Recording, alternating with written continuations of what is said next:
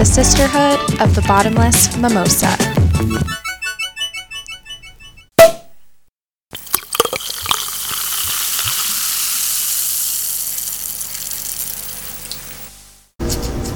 Hi. Hi, everyone. This is JonBenét Ramsey.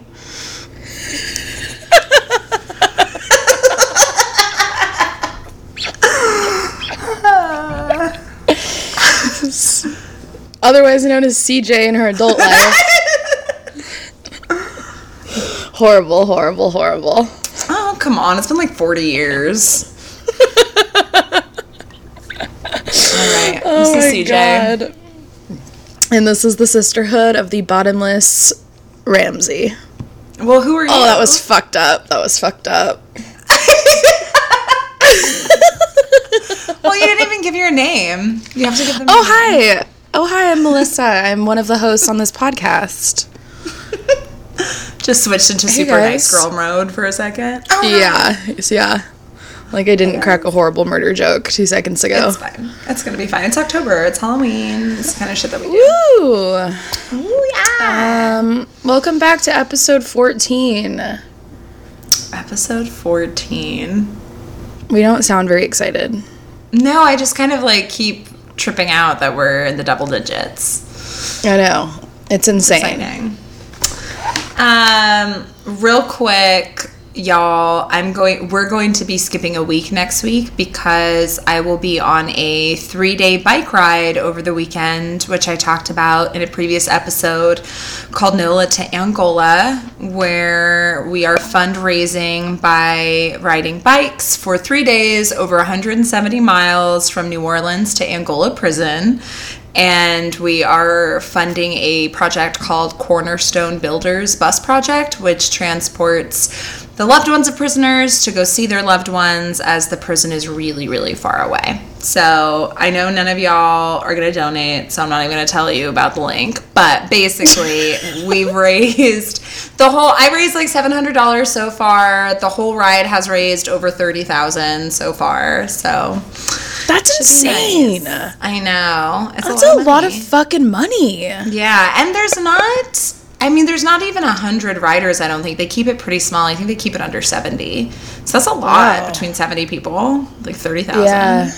That's Yeah. that's that's really impressive. Good Yeah, job. some people are doing some heavy lifting there that that are not me. like well, you raised a lot. seven hundred is good. I'm feeling good about it. Yeah. Yeah. Fuck. You know, if we could raise 700 towards this podcast, could you imagine the things we could do? Buy wine. Yeah. Well, Um, I will be praying for you all next you. week. Yeah, same.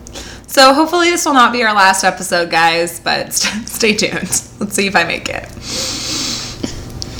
Um, what else? Nothing. I have nothing going on in my life. I've just been cooking all day. Oh, nice. And Meal prep Sunday. also, yeah, I haven't meal prepped in an eternity. And so I woke up this morning on a morning that should have left me hungover and dying. Um, and I was wide awake, ready to fucking destroy the day. And I just yeah. hopped up out of bed and went grocery shopping. And I've been cooking for like 10 hours. Cooking up a storm over here. Get it, girl. Solid Meal Sunday. prep. Yeah, Hell serious yeah. meal prep. I'm really proud of you for not waking up hungover. Well, so there's this new thing that's happening in my life where I apparently can't get drunk in social settings anymore. And I discovered this last weekend at that wedding I went at where I had like 12 vodka sodas and barely got buzzed. and it was like a real fucking disappointment. And that happened again. It happened again last night at my Halloween party where I had probably like at least four beers at the party, plus this like drink my friend has. It's called like Truly. Have you heard of those? No. They're like a canned sparkling wine. Ooh. And then we went to the bar and I had another beer and a like a really horrendous shot called like I don't even remember what it, redheaded slut. That's what it was called. Mm-hmm. Mm-hmm. And I woke up this morning as if I was went to bed at seven o'clock sober. Well, that's great though, right? I know, but like also last night I never really felt drunk. and so I don't know what's going on. I think you just have a really high tolerance. That's not okay. How is a girl supposed to get fucked up around here? you gotta take like a reset break. You gotta take like two, you gotta take like a few weeks off, and then you'll just get plastered when you get drunk. Like I literally showed up to that wedding with the intent to get blacked out, failed. Mm-hmm. And I showed up last night at the Halloween party with the intent to get blacked out, also failed. Two weekends in a row. Well, last weekend I blacked out and woke up with my oven on because oh. apparently I had decided at 2 a.m. when I was drunk as shit and blacked out that I need to roast myself some chickpeas because the corner store was closed and my phone was dead, so I couldn't Uber Eats pizza to my face. And I preheated my oven. Thankfully, I did not put the chickpeas in, and I just like fell asleep on top of my covers, clothes on, makeup on. Woke up at like 8 a.m. I was like, fuck, why is it so hot in here? my oven was oh on. Oh my god, I've, done that never before. done that. I've never done that. I was like, holy shit, CJ, like, this is not okay. So, luckily, the house didn't burn down. At least you didn't pull one of those drunk, let's take a bath and then wake up with like the water overflowing. Has that happened to you? No, but it's happened to two people that I know. That is so scary. Ugh, And I so take they, baths like, a lot. That could happen. They woke up and like the water was just like everywhere, overflowing all over the ground. That is so scary. Oh. Holy shit. That I so my new thing that I do as of two weeks ago when I'm hungover is I lay in the bathtub for like two hours, drink an endless supply of iced coffee, and listen to Lana Del Rey, and it just completely cures my hangover. So if you ever start getting hangovers again, that's the way to go. Um, I don't have a bathtub. Well, hmm, don't you have like a canoe or something? I used to have a canoe. I don't have a canoe anymore. What happened to the canoe? I don't know what we did with that canoe. I think we walked it outside on this on Judah and left it on the side of the road. Which is actually exactly where we found it. We found it on the side of the road in Judah. And now somebody found it and now rents it out for three thousand dollars a month to someone in San Francisco. This is so true. Oh my god, that's hilarious. Um, all right, should we kickstart the wine review? yeah, that's all Okay. you. It's all me. Well, I want to preface by saying I've been drinking all day, but um, I've I've switched over from what I was drinking earlier to now wine. But I have to review what I was drinking all day because it was fucking phenomenal. So when I was at Trader Joe's on my little cooking spree, I witnessed with my little little eye a brand new bottle at Trader Joe's of pumpkin spice liqueur. And you better believe I've been spiking my coffee with that all fucking day. And it Good. has been so good. and I'm positive that it's a brand new item there because when I had it in line at um, to check out, the bagger was like, "Holy shit, we have this! I need to buy it." And I'm like, "Yeah, I'm about to drive straight to my apartment and pop the bottle open. So I'll keep you posted next time I'm back." And I've been drinking it all day and it's fucking bomb. So if anybody's in the fall basic betch mood, get your ass to Trader Joe's and buy that pumpkin spice liqueur. Um, it's fire. So that's part one of the of the alcohol review. Part two of the alcohol review is this fucking incredible bottle of wine that I got in my little wine club shipment. And I actually cracked this open a couple of days ago, so I'm just finishing off the bottle. But it's called Rosa Obscura, and it's a 2016 red blend, and it's a California wine. And this is one of the best red wines I've ever had like I can't even begin to tell you how fucking good it is. If you can find this, if you can find this somewhere, I don't know where it exists, like where you can buy it since I had it mailed to me from a wine club. Um it is so good. It's like it's just like this like super mild like cherry flavored red blend. And it's there's i think it's it's like almost has a very um velvety feel on the tongue. Like it's just smooth and it it's just so good. Like i don't know how else to describe it other than other than fucking fire. Like it's amazing. I I want to buy this over and over again. So I'm going to have to figure out where it exists in the world because I need more of this in my life. Dope. So if you happen to be browsing the shelves and you see this, please buy it. You will not be disappointed. Also, I have this new wine glass that my friend got me for my Oh, birthday. Can you see Virgo? it? Yes. That's super cute. It's like it says all people are created equal, but only the best are born as Virgo, perfect. which is a, such a Virgo thing to say. You're like, it's truth. It's absolutely truth. Um, so yeah, that is my wine and liqueur review for the day. Lovely. Well, you reviewed two, so we still had two reviewed, so our average is still good.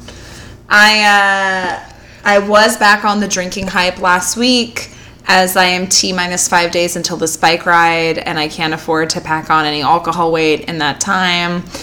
Uh, nor can I afford a hungover fried breakfast tomorrow, so we're just gonna skip. But I will be back on the horse next time we record. Swearsies. Nice. Uh, pray for me. So I'm Always. drinking coffee. It's delicious. Blah blah blah. The end. Woo! Good job. Ah. Hashtag JonBenét Ramsey. Okay.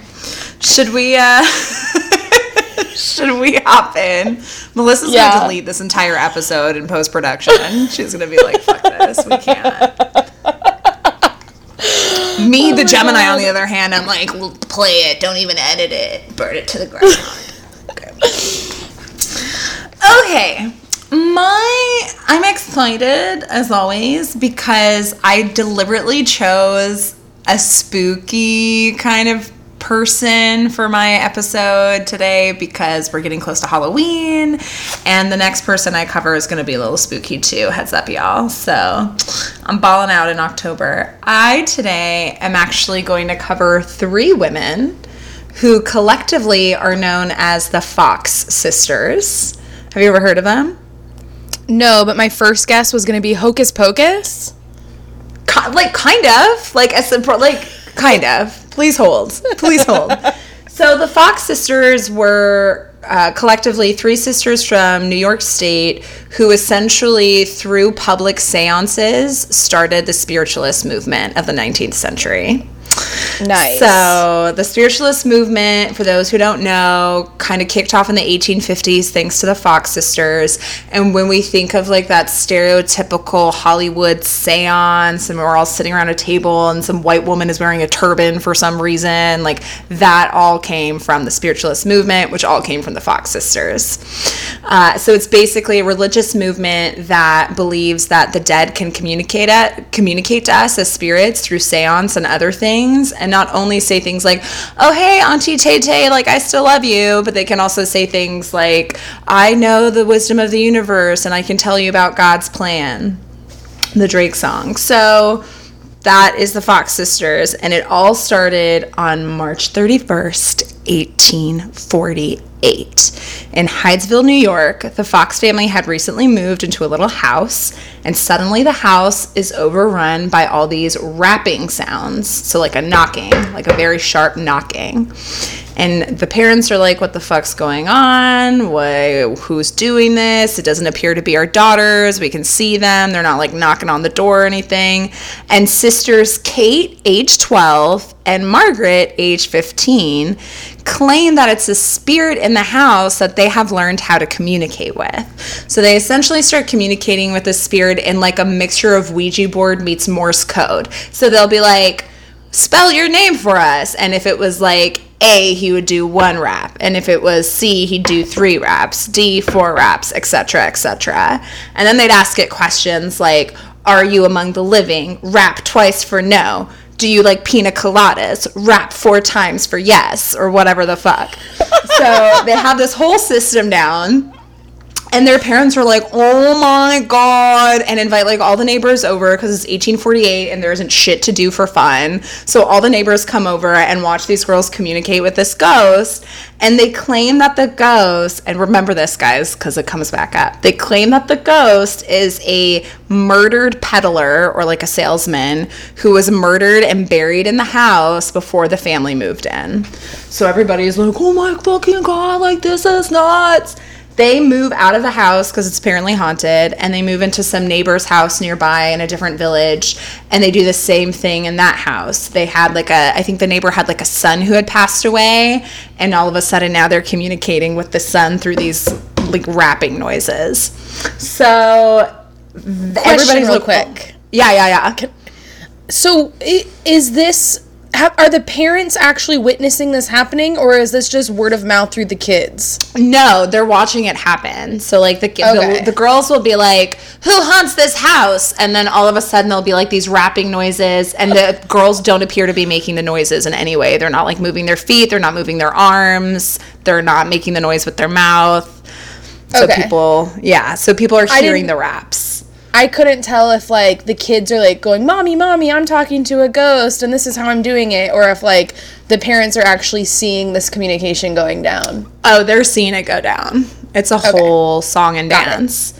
So they have an older sister, Kate and Margaret. Those are the two girls. They have an older sister named Leah, who's like 17 or 18. She, I think, is married. She comes home and she's like, first of all, okay, WTF, what are you guys doing? And then she's like, oh, wait, we're about to make a fuck ton of money off of this.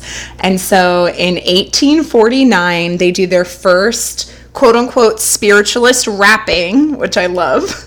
because it makes me think of rap, uh, in Rochester, New York, to a paying public, and that basically kicks off the spiritualist movement. So they do a public seance, they communicate with like the celebrities of the day, like Benjamin Franklin or whoever the fuck, and between the 1850s and the 1880s, thousands of people, over 30,000 people, start working as professional mediums, and over 8 million people in the US and Europe identify as spiritualists. So, like, they kick off unknowingly, these two young girls kick off this huge fucking movement that, like, totally gets away from them. Like, they're not even claiming that they know anything about, they are not even trying to start a movement. All they're doing is communicating with the dead, but it becomes a whole trend and it is like all the rage. All the celebrities of the day are super into it. Pamela Colman Smith, the the tarot illustrator, yeah. her family were spiritualists. Like all the the anyone who was anyone in the 1850s was a fucking spiritualist. So, and then they had the Civil War, which was a huge windfall because everyone had all their family members dying and they were like all sad and so they wanted to communicate and so business was booming. So, as far as I know, like a lot of the information online about the Fox sisters is really contradictory, and there wasn't as much of it as I thought there would be. So, like, I think Leah was mostly their manager, the older sister. I don't know that she did seances herself, but it sounds like the two younger ones were doing it, and she kind of was like the ringleader. So they're like celebrities. 1850s, they start touring the US and Europe, giving public seances and private seances to rich ass people.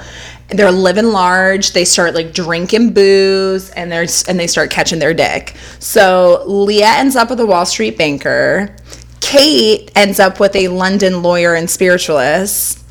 And Margaret poor baby Bop, little buttermilk biscuit, has such a sad little love story, but I got to give it up to her and talk about it.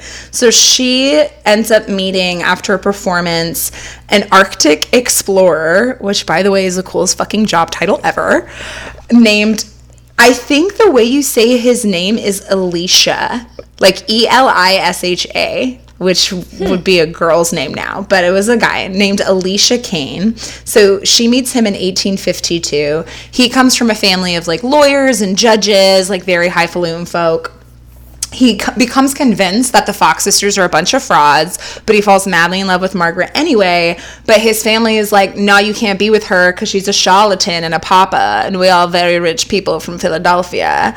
So there's like some tension there. He supposedly marries her in 1856, depending on who you ask. So, like, her side of the story was he married her, but the other side of the story is that he just like gave her a ring and promised that he'd marry her when he came home from Cuba, where tragically he died an untimely death at the age of 36 from some illness I could not find. So he dies in 1857, and his family won't even let her go to his funeral. They're like dicks. I know. So she's like, I'm married and I want his inheritance. And they're like, no, you guys weren't married. Sorry, that sucks.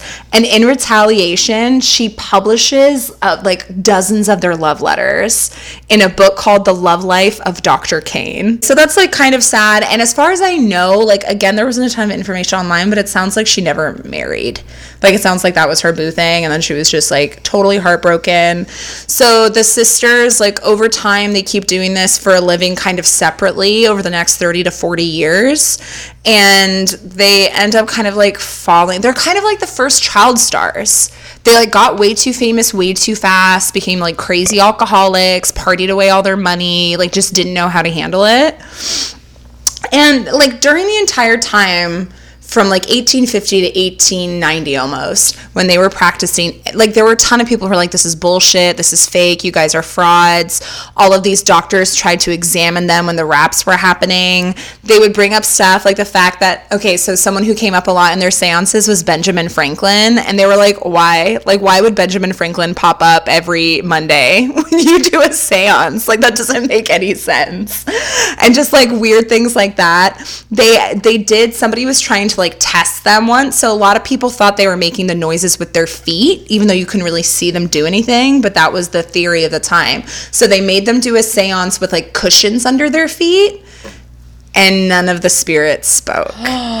but Leah, being the consummate fucking manager and ringleader that she was, said, Well, you know, it's because you guys are skeptics and like the spirits only come out to believers. So that's why you guys didn't hear anything. The spirits didn't come up. And the general public was like, Yeah, duh, that makes total sense. Like, that's what happened. so Ooh. there were people who doubted them, but they had enough following. Obviously, like 8 million people identified as spiritualists that they were fine. But over time, as I said, things kind of went dark, money got tight, and in 1888, after years of alcoholism and family feuding, Margaret, the one who lost her boo thing to Cuba, signs a confession that was given to the press, published in New York World, and that she also read aloud at a press conference at the New York Academy of Music, saying that it had all been bullshit and that so this is 40 years later. This is like 40 years after this shit started. So she's in her 60s it had all been bullshit. They'd been making the noises with their feet. And then she like does a demonstration at the press conference of how she does it. So she basically like busted the whole thing wide open was like it's a lie Kate, who was the other girl who made the noise with her, was like in the audience, just like looking hella pissed off, but also nodding in agreement. And Leah, who was like supposed to be like kind of really abusive and their manager and like went and got her Wall Street banker husband, she was like, she's a liar. This was real the whole time. So it's a mess. She Margaret got paid $1500 for that confession, so probably did it for the money. And then a year later, she recants her confession and tries to become a psychic medium again. But as you might imagine, her clientele fucking plummeted after she told everybody it was bullshit. So that's that's so it's like kind of a dark ending. Me think of Frida actually. Like the two sisters, Kate and Margaret, that were the real performers, they basically died in poverty. Like Kate literally drank herself to death, and it's like kind of a sad story at the end. Um, but what is kind of like what they did, aside from the fact that they drank too much, but they started this movement, but they also created the space for women to make money because this is like the 1850s. Women weren't working, like they weren't out of the house, but most psychics and most mediums were women. So it, it was like before vaudeville, before you could like perform without being a prostitute, the spiritualist movement was an opportunity for women to do that. And it's it's like it made me think as a tarot reader, I'm like, you guys like pave the way for me to do the work that I do. So even though it's a little bit of a sad story, like kind of cool. And whether they were fraudulent or not, I think it's a interesting kind of like twist on history. One thing I want to end on. So remember that spirit of the peddler that they said they heard in that house. So in 1904, like years after the Fox family had moved out, a skeleton was found in the cellar in that house. Like in that first walls. house that they lived in? Yes, where they said where it all began. And so some people like and it was published. Like I found the journal the Boston Journal article about it and it was like a real thing. It's not a it could be a hoax, but it happened, and people were like, "Oh my god! Like that's proof that it was real. The fucking peddler, he's in there." Some people, I mean, who knows? Some people claim that the bones were animal bones. There's like all these claims, but it is an interesting question mark. Like, were they right all along? Was it the spirit of the peddler whose bones were in the wall? Dun, dun, That's dun. super creepy. I know. Um, how did you hear about these ladies? That's a good question. I don't remember. Probably watching some scary movie. It came up or something because I'm on a scary movie binge for October. I don't remember. Like, did know. you just did you like just learn about them, or you've known about them for like a long time? I had heard about them. I actually heard about them when I was reading up on Pamela Colman Smith, just like in passing. Okay. And then it came up again somehow in the last week or two. Like their name came up, and I was like, oh, I should cover them. Like that'd be super interesting.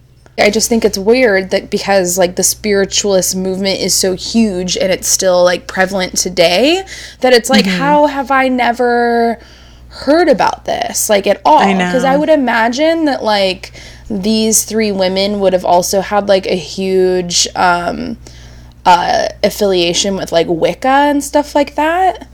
That like how I think it's I think it's weird that like even in just our society having not created like um, you know halloween characters after these three ladies or mm-hmm. unless they're just the inspiration to like other fable stories just like hocus pocus like i said like i, I think right. it's so weird i've never actually heard of their names being referenced before in any type of our like culture yeah, I, that's like like I said, I couldn't even find that much online, and I was so amazed considering how instrumental they were in this.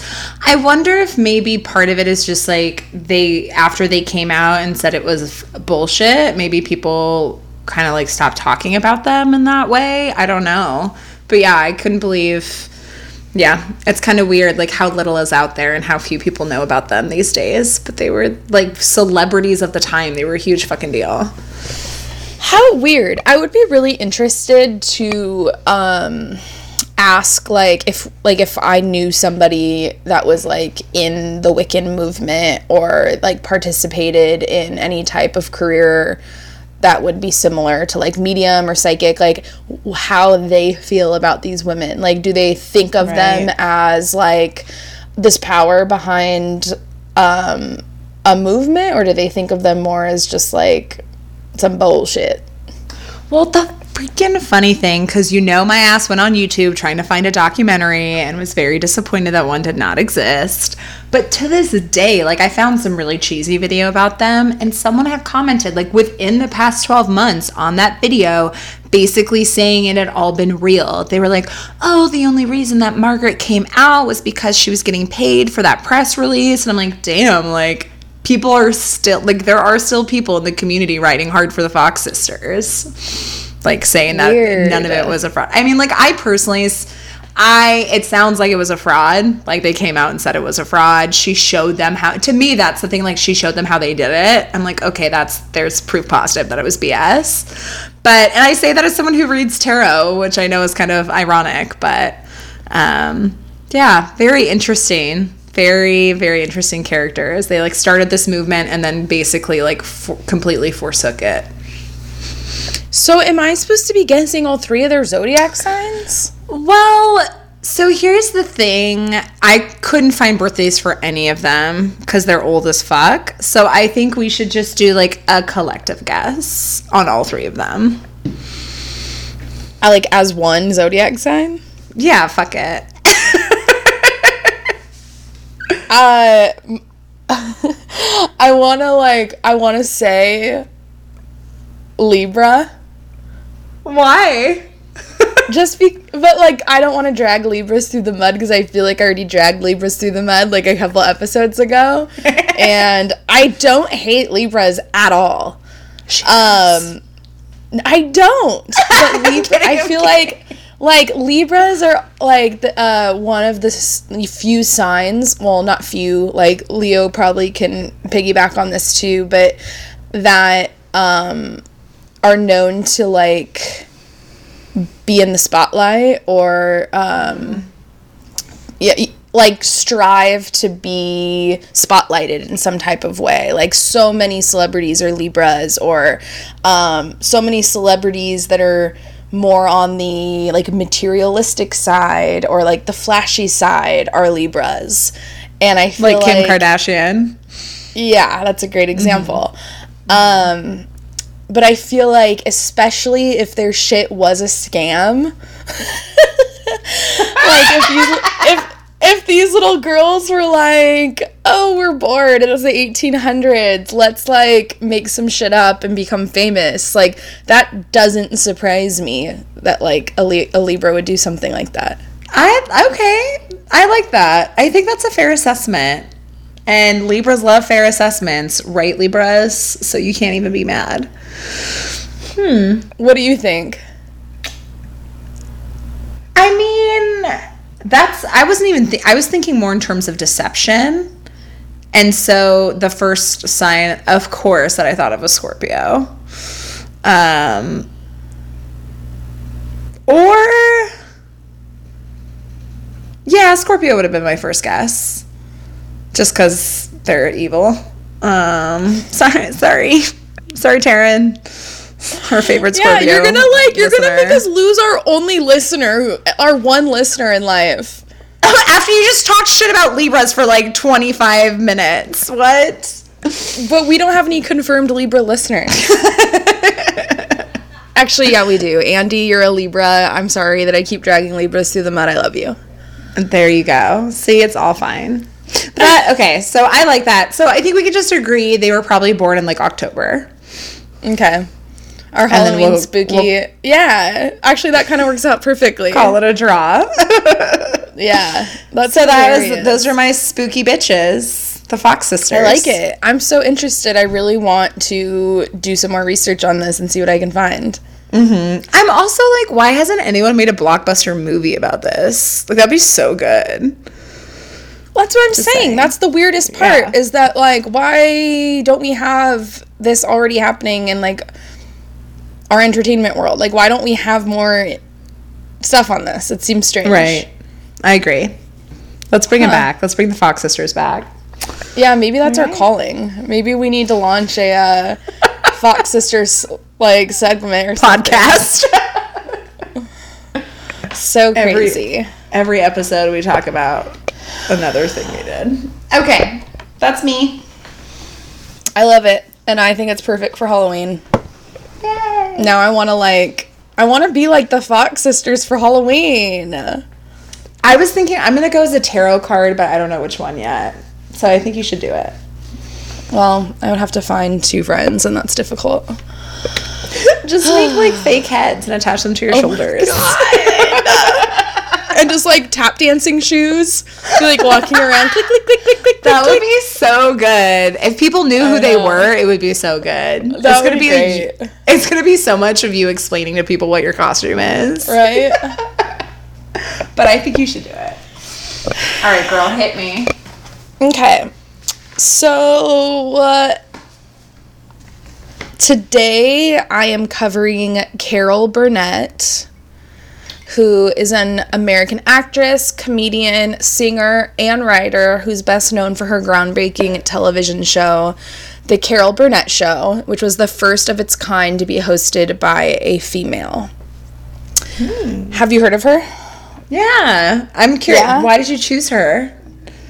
Um, because I read up a little bit about her in the book that you gave me. And the short little bio about her, I was like so blown away by just the, the small intro of her life that once I dug deeper, I found all kinds of elements that I found fascinating. And I'm super super into it. Love it. Okay. Um it was kind of crazy. Like I had been doing a lot of research today and I don't know why, but for some reason her life story like really struck like a chord with me. Okay. Um so I'll tell you I'll tell you about her. So Carol was born in in San Antonio, Texas in 1933. Her mother was a publicity writer and her father was a movie theater manager and both of them were raging alcoholics and they divorced when Carol was really young. Uh, after their divorce, I think she was like eight years old. She moved in with her grandmother, whose name was Mabel Eudora White and they lived in a really small one room apartment in like rundown shithole portion of Hollywood, California. Um, later, they would stay in a boarding house with Carol's half sister, Chrissy. And when her grandmother was able to like scrounge together any amount of money that she could find to use towards entertainment, she would take Carol and her sister to the movies and they would sneak out of the movie theater with a few rolls of toilet paper in hand to take back Hell to the house. yeah. Which I did that so many times when I was in college. So did I. Yeah, ya. Girl, like toilet paper, mustard packets, ketchup packets, just whatever you could get.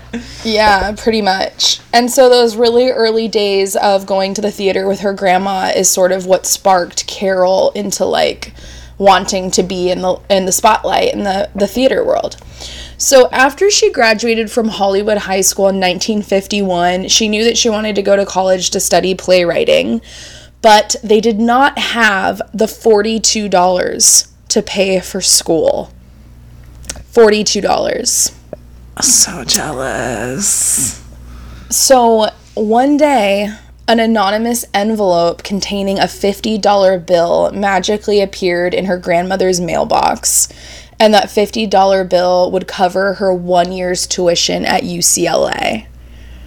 Carol went off to college and never found out ever in her entire life who left that money for her tuition. Wow. Who do you think it was? I don't know. Okay. Um, so in college, Carol majored in theater arts and English, and she performed in several university productions. Um, when she got up on stage, she was like surprised to realize that she was naturally funny. Like she just never knew that she like had a comedic side. But when she got up on stage, all of her classmates would laugh and laugh and laugh and laugh.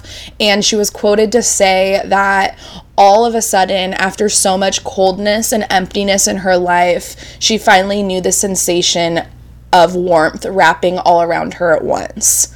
So, like, being on stage and, like, getting that, like, response from her peers basically made up for, like, all the lack of affection that she never had growing up in her childhood. And so she just, like, knew right then and there, like, I have to keep fighting for this because it's the best feeling I've ever felt. So, of course, without surprise, her mother disapproved of her acting ambitions, as all of these piece of shit parents do that we cover. um, her because her mother wanted her to be a writer for whatever reason. And there was a quote that Carol said about this where she said, my mother wanted me to be a writer. She said, You can always write no matter what you look like. When I was growing up, she told me to be a little lady, and a couple of times she whacked me for crossing my eyes or making funny faces. Of course, she never, nor I ever, dreamed that I would ever perform. So her mom um, basically didn't want her to be an actress because she didn't think she was attractive enough. So she was basically like, well, you can write, like maybe you'll find success writing because no one will see you. What a biatch. it's just like so fucked up to like tell your child something like that like oh hey like you have this passion to do this thing but i'm gonna dissuade you from doing it because you're just not pretty enough Yeah, that's really sad. Like how do you like how do you like create that type of insecurity in somebody like intentionally at such a young age? right. like, fuck well, you, that's dude. like that's like what you have. You're putting that on your kid, you know? Rude. So rude. So during um during her ju- like this is fucking crazy. Like this is like just blown away by this fucking woman's life. So during her junior year at UCLA in 1954, uh, one of her professors invited her and like a group of students to perform their like final, their school final at a party. So like instead of like being on the campus and like doing their the- like their final in the theater on the school grounds, they were like I'm gonna bring you to this party and here's your final. You have to perform in like front of all of like my friends and like my colleagues.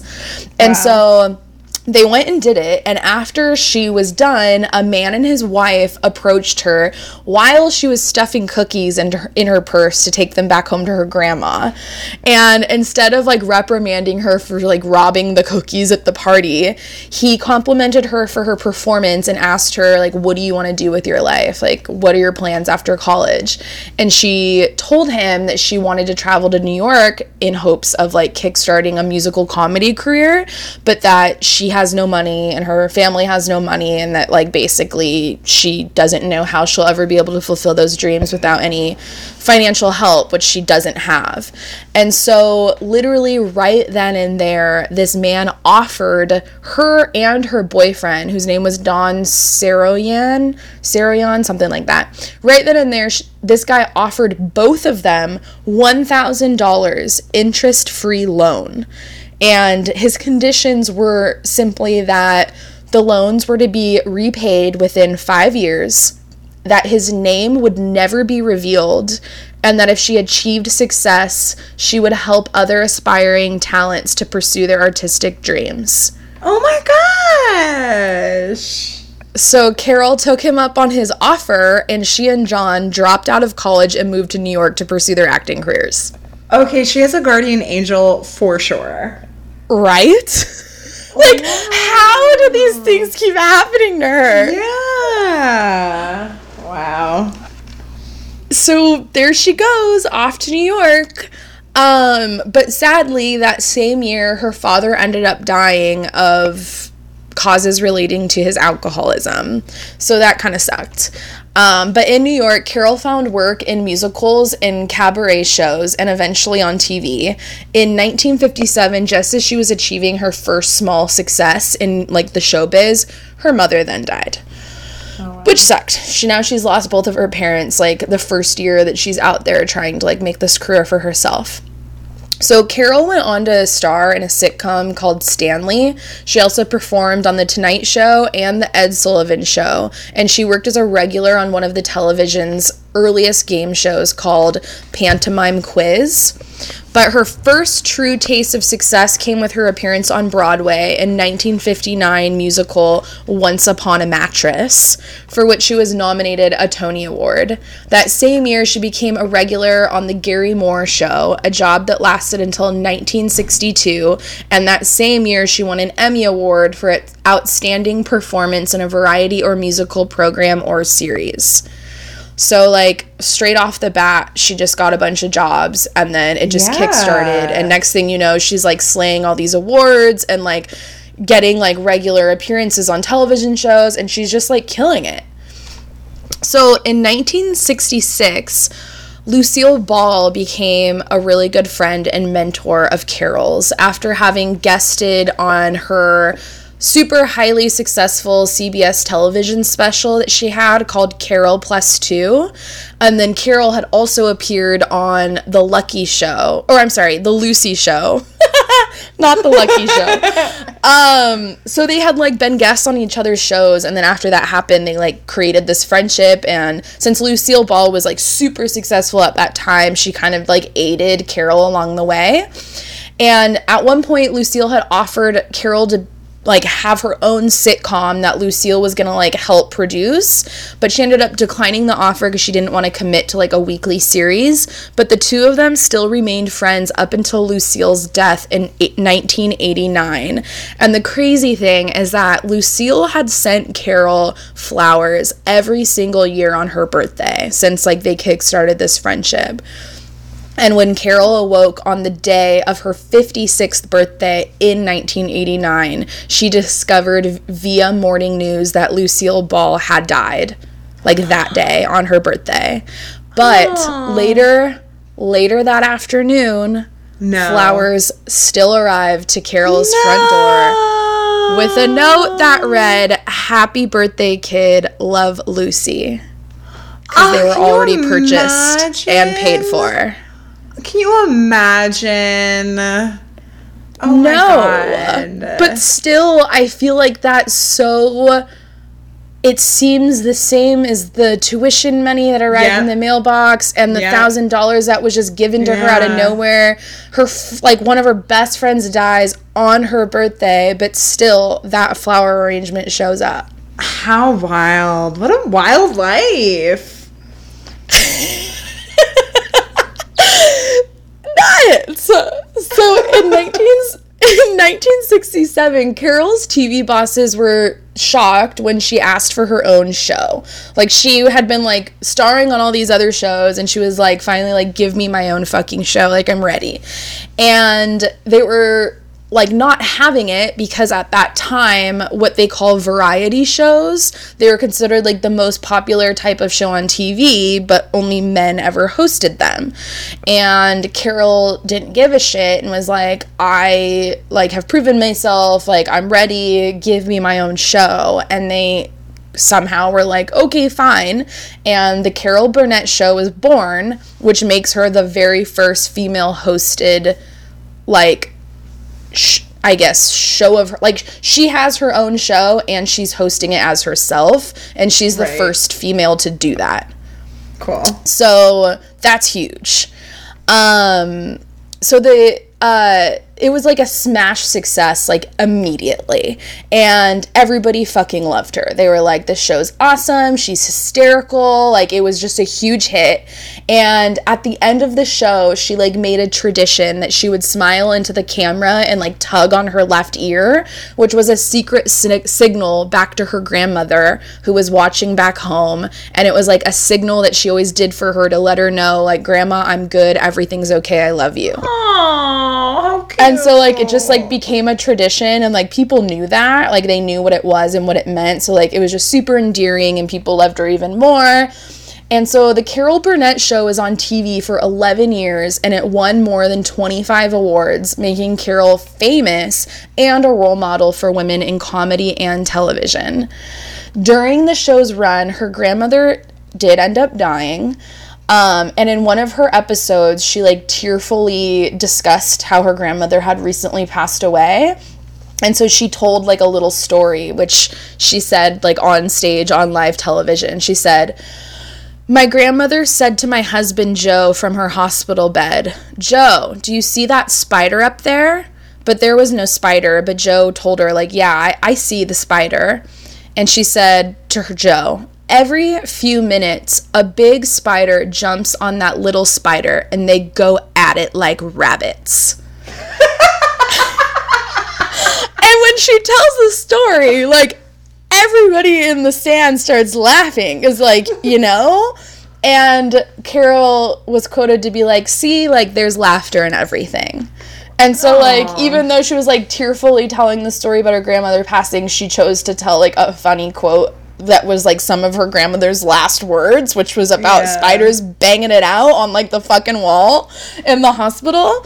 And so everyone thought that was fucking funny, and it kind of just goes to show a little bit more of like Carol's personality and like you know what her perspective was on life and stuff.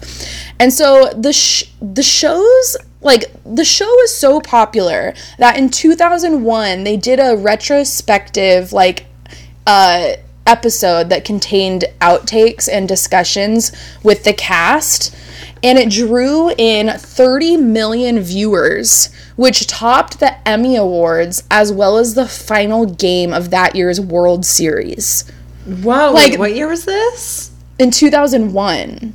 I'm just trying to remember. So was in the like this Series. was like far past when the show had like been done and canceled, but they did like a fun little like we're gonna show like a wrap up of you know the Carol Burnett show, and that is how many people tuned in to watch it. Like that just goes to show how fucking popular that was and how like huge she was to the general public. Mm-hmm. So that's like the the majority of that's like pretty much Carol's career, but I I wanted to touch base a little bit on her personal life to give you more of an idea of like who she was outside of her career. So she ended up marrying that college sweetheart Don Saroyan that I told you about, who also got the mm-hmm. thousand dollars to go to New York. So they married in 1955, but they ended up divorcing in 1962. Then a year later, she married her TV producer, Joe Hamilton, who at that time was a divorced father of eight who had produced her uh, Carnegie Hall concert and produced the Carol Burnett show. They they had three daughters together, and their marriage also ended up ending in divorce in 1984. But part of which was due to the challenges that they dealt um, coping with one of their daughter's drug problem. Um, but the couple took the op- took like that opportunity to inform other parents out in the world about like how to handle life with a like a addicted addictive child like what like hey like we're in the media i'm in the general like public everybody can see me in my life like this is something we're dealing with you know it's been a struggle. It's like been a hardship for our marriage. Like this is what we're doing. Like they actually went out and like tried to like help other people in the world with how to like handle similar situations. And they even like so then they like raised a bunch of money that went towards the clinic that their daughter carrie was treated at for her addiction problems. And in 1988 her and joe traveled to moscow to help introduce the first alcoholic anonymous branch in the soviet union oh my gosh, how random! right so random that but they also, did like, it. what a hard task in Russia. Damn. yeah pretty crazy Wow. Um, do you know? and then- maybe you're gonna get into Yeah. this, but do you know she had because she was raised by addicts? Did she have any issues with addiction? She did not, and it's interesting. Um, I didn't. I chose not to include this in my notes, but since you're bringing it up, I'm going to talk about it. There was a lawsuit that she ended up um, being a part of because one of those piece of shit tabloid magazines wrote some fake article about her having like gotten shit faced in this restaurant and like went nuts crazy, and like it never happened at all um i think she was like at a restaurant and something like that occurred and she was like the celebrity that happened to be there and so they were like oh let's fucking sp- like put this story on carol and put it in the our tabloid to get like ratings.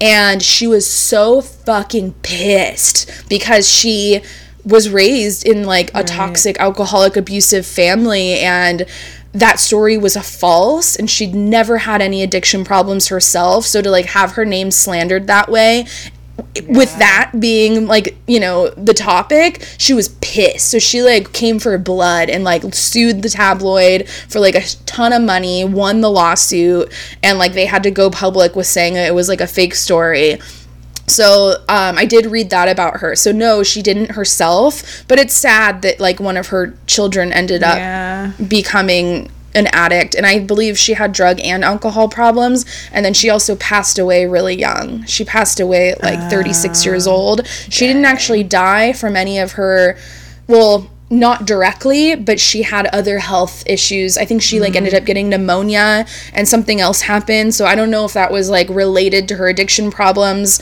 or what, but she died really young, like 35, 36 years old.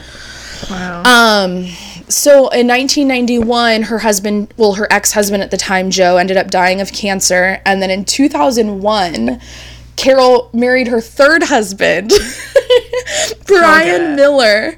Brian Miller, who was the drummer and contractor of the Hollywood Bowl Orchestra, and he was 23 years her junior. I thought you were gonna say he was 23 years old. Well, but still, first of all, but I don't still. even know Like, what does that even mean? That's like old people talk. Like, what does 23 years her junior even mean? That means he's 23 years younger than her. Why do they have to say it like that though? Like her junior or her senior? Like, what is that? What the fuck is that? They're old, like you said. It's old Like that's like old people talk. Like stop. just like saying he's 23 years younger than her. Like that's all you have to say. um, so uh, so yeah, she married her third husband. Um, and then one last cool thing to touch on. In keeping with her promise to the anonymous benefactor who assisted her in 1954, Carol has contributed to scholarship programs at UCLA and the University of Hawaii to help people in financial need. So she did end up paying that guy back and um, paid it forward to everybody else. And then one last thing that I want to touch on, which for me is a huge giveaway of her zodiac sign, okay. in my opinion. In my opinion. Okay. And I wanted to close with this because I just think it's fucking awesome. So, when Carol was still in high school, before her career started, before she got that thousand dollars, or before she even went to college, she worked as an usherette at the Warner Brothers Theater, which is now called the Hollywood Pacific Theater. And when the cinema screened Alfred Hitchcock's Stranger on a Train, she had already seen and enjoyed the film, and she noticed that two people that were coming into the movie theater were arriving during the last five minutes of the show. And she had told them, like, hey, like, don't come in at the last five minutes. Like, why don't you just wait until the next show so you can see the whole film? Like, they were like late or something, and she didn't want them to run in in the last five minutes and like spoil the whole film. So she like politely was like, hey, like, don't go in. Like, why don't you just wait? The next showing's in like 30 minutes or whatever. Nah, nah, nah, nah. But the couple were like, fuck you. Like, we're gonna go in and like watch this fucking movie. I don't know why, but that they like brushed her off and like went in and were like, shut up. Well, her manager ended up like witnessing this like situation go down and he was so pissed that he like straight up fired her on the spot and like ripped off her um like they have these little like tassel things on the shoulders at the movie theaters Uh-huh. back in the day and he like fired her and like ripped off her tassels as like you're done type of a thing. And she was like horrified you know? Like what? Like what do you mean? And years later in 19 in the like the 1970s after she'd like already become a TV star um the Hollywood Chamber of Commerce offered her a star on the Hollywood Walk of Fame and they asked her where she wanted it and she replied right in front of where the old Warner Brothers theater was at Hollywood and Wilcox and that is where her star was placed and remains today She put that fucking star right outside that fucking theater that she got fired at. I that is the best thing you've said about her in this entire episode. I am in awe. I am in love. Ah, the amount of petty. Yes. Isn't that great? Okay, that definitely that definitely changes what I thought her sign was. So she's got a little bit of something. Like She's got a lot of somethings going on. so, okay, well, my first guess before you told that story was going to be Leo, because or uh, Leo or Libra, because I feel like those are signs that not only are entertainers but are also really lucky, and she just has mm-hmm. like this weird string of luck throughout her life. But now that you've said that,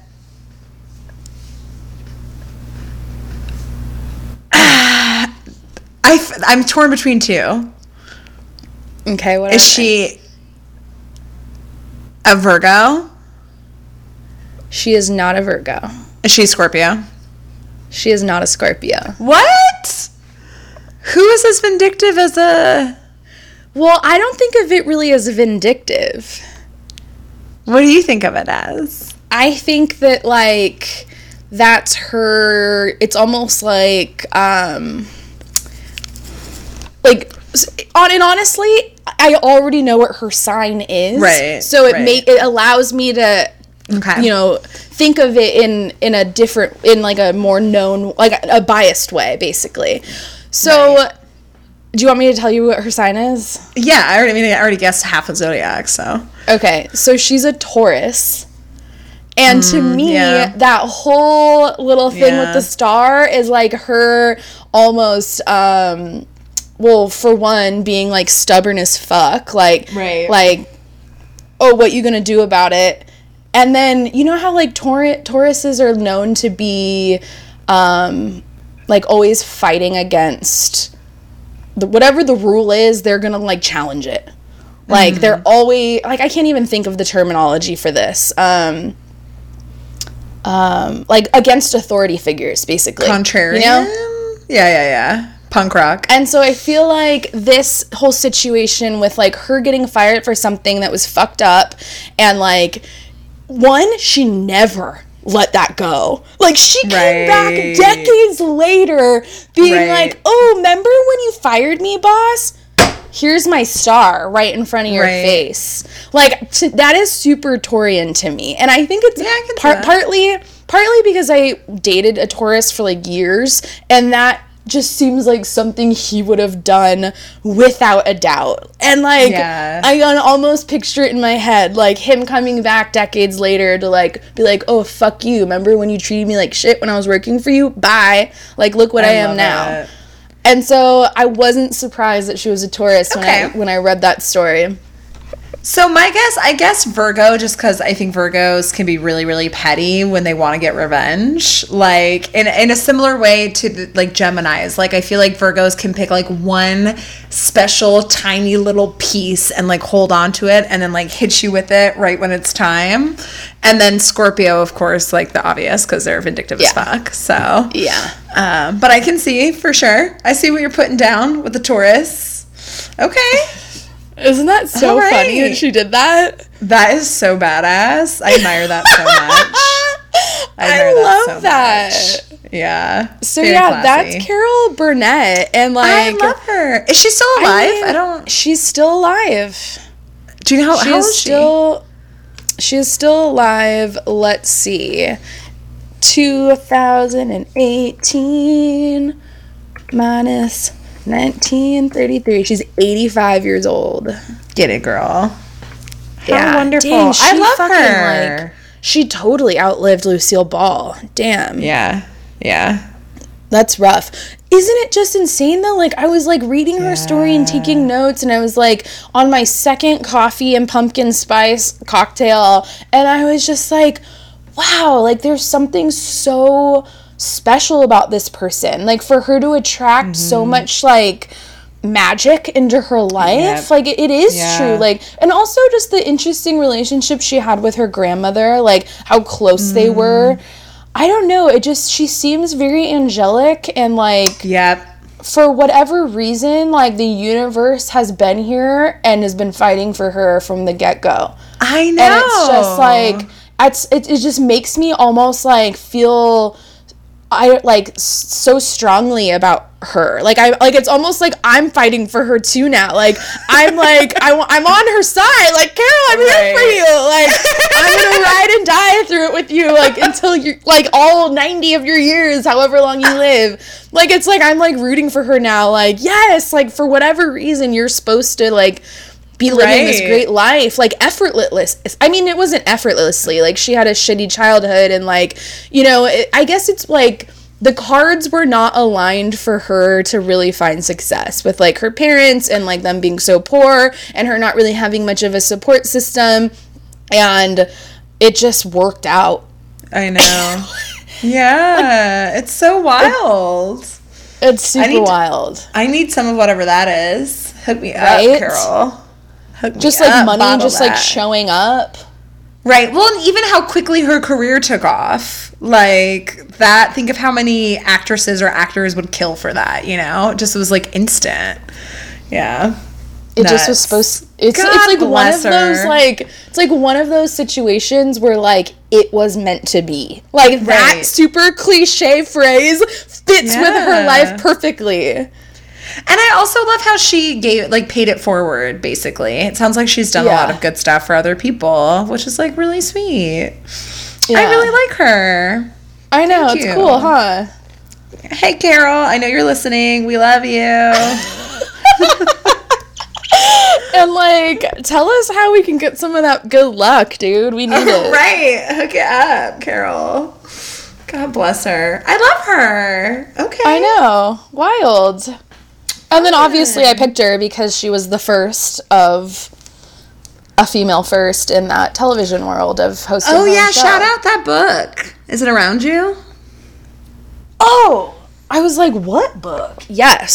So I, um, I was inspired to cover cover Carol Burnett today because of a really awesome book that CJ got me for my birthday, which is now means we have two books of amazing women that we are getting some of our inspiration from. But this one's called Rad American Women A to Z, and it's written by Kate Schatz and it's illustrated by Miriam Klein Stahl. And it says rebels, trailblazers, and visionaries who shaped our history and our future. And it's fucking cool as shit. And it's so funny because when you open it, the very first person that is featured is your girl, Angela Davis. Hey girl. And then the second one's Carol Burnett. So I didn't make it far in the book. but I'm telling you, like, I, I, I didn't have to. Like, I read this one page on her and I was like, fuck yeah, this is awesome. And you know what? We also haven't really covered, like, a comedian yet. Yeah. And so I was like, I kind of was like, oh, this is sick. Like, I'm.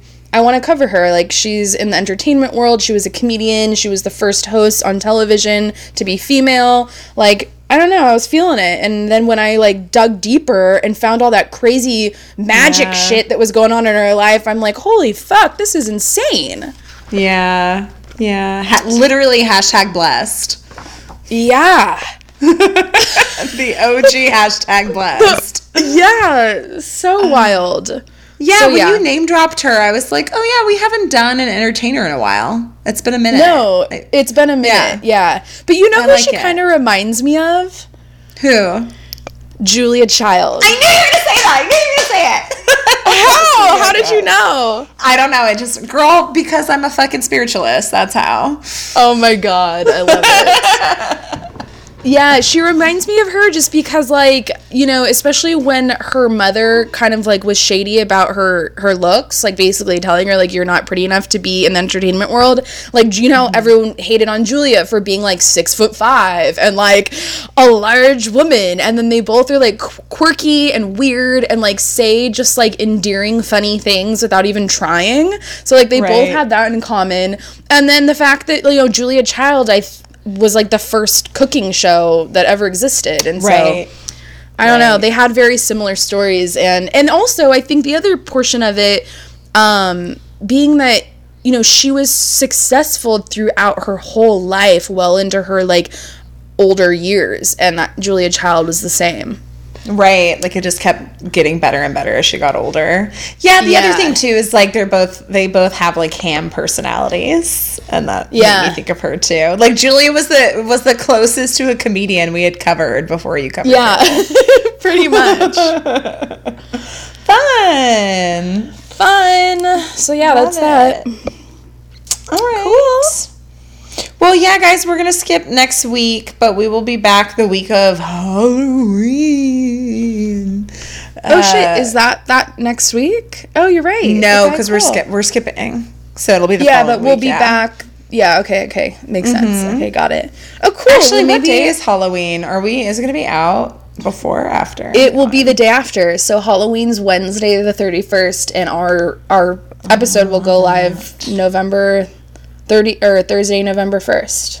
Yes, llama. All right, you guys, like wear slutty costumes or don't. Just don't wear Native American headdresses. That shit is not cool anymore, guys. Oh my god. All right. Well, that's a sign up. I don't have any um you know what, bitch? I do have sorry I called you bitch. I do have a woman of the week. I just the person who just brought me so my fundraising goal was seven hundred dollars, and like right before we started recording, I'm just call her Paula B, who's also a fan of the podcast. She's messaged us on Instagram. I went to high school with her. She brought me home. She donated like some whatever amount of money was left for me to meet my goal. So I saw you, Paula B. Thank you, girl, and thank you for listening. Holla at you, girl. Yeah, she told me that she tells everyone. She said I tell. She said she told everyone, their kids and their wives about your podcast. So thanks, girl, Nice. Thank you. and thanks for the donate. So that's my my last minute woman of the week. Cool. Yes. I, as usual, have no one. Uh, well, you have you had the wine, so it's fine. Yeah. All right, y'all. Well, until next time, subscribe. Email us at mimosasisterhood at gmail.com. Tell everyone you know about us and send us any money that you want. Woo! We should make a Venmo so people can send us money. You literally know no one will ever send us a penny. like, let's be real. But what if like everyone is just like, oh my god, all I want to do is send them money, but I have no way to get it to them. That is just another platform for people to blatantly ignore us. Do we need to create like another one of those? There's already about five that exist. Oh my god. Gothic much? All right, fine. All right, bitches. All right, edit that out. All right, people. Thank you for listening. Until next week or the week after. yes. Peace out. Peace out. Bye. Bye.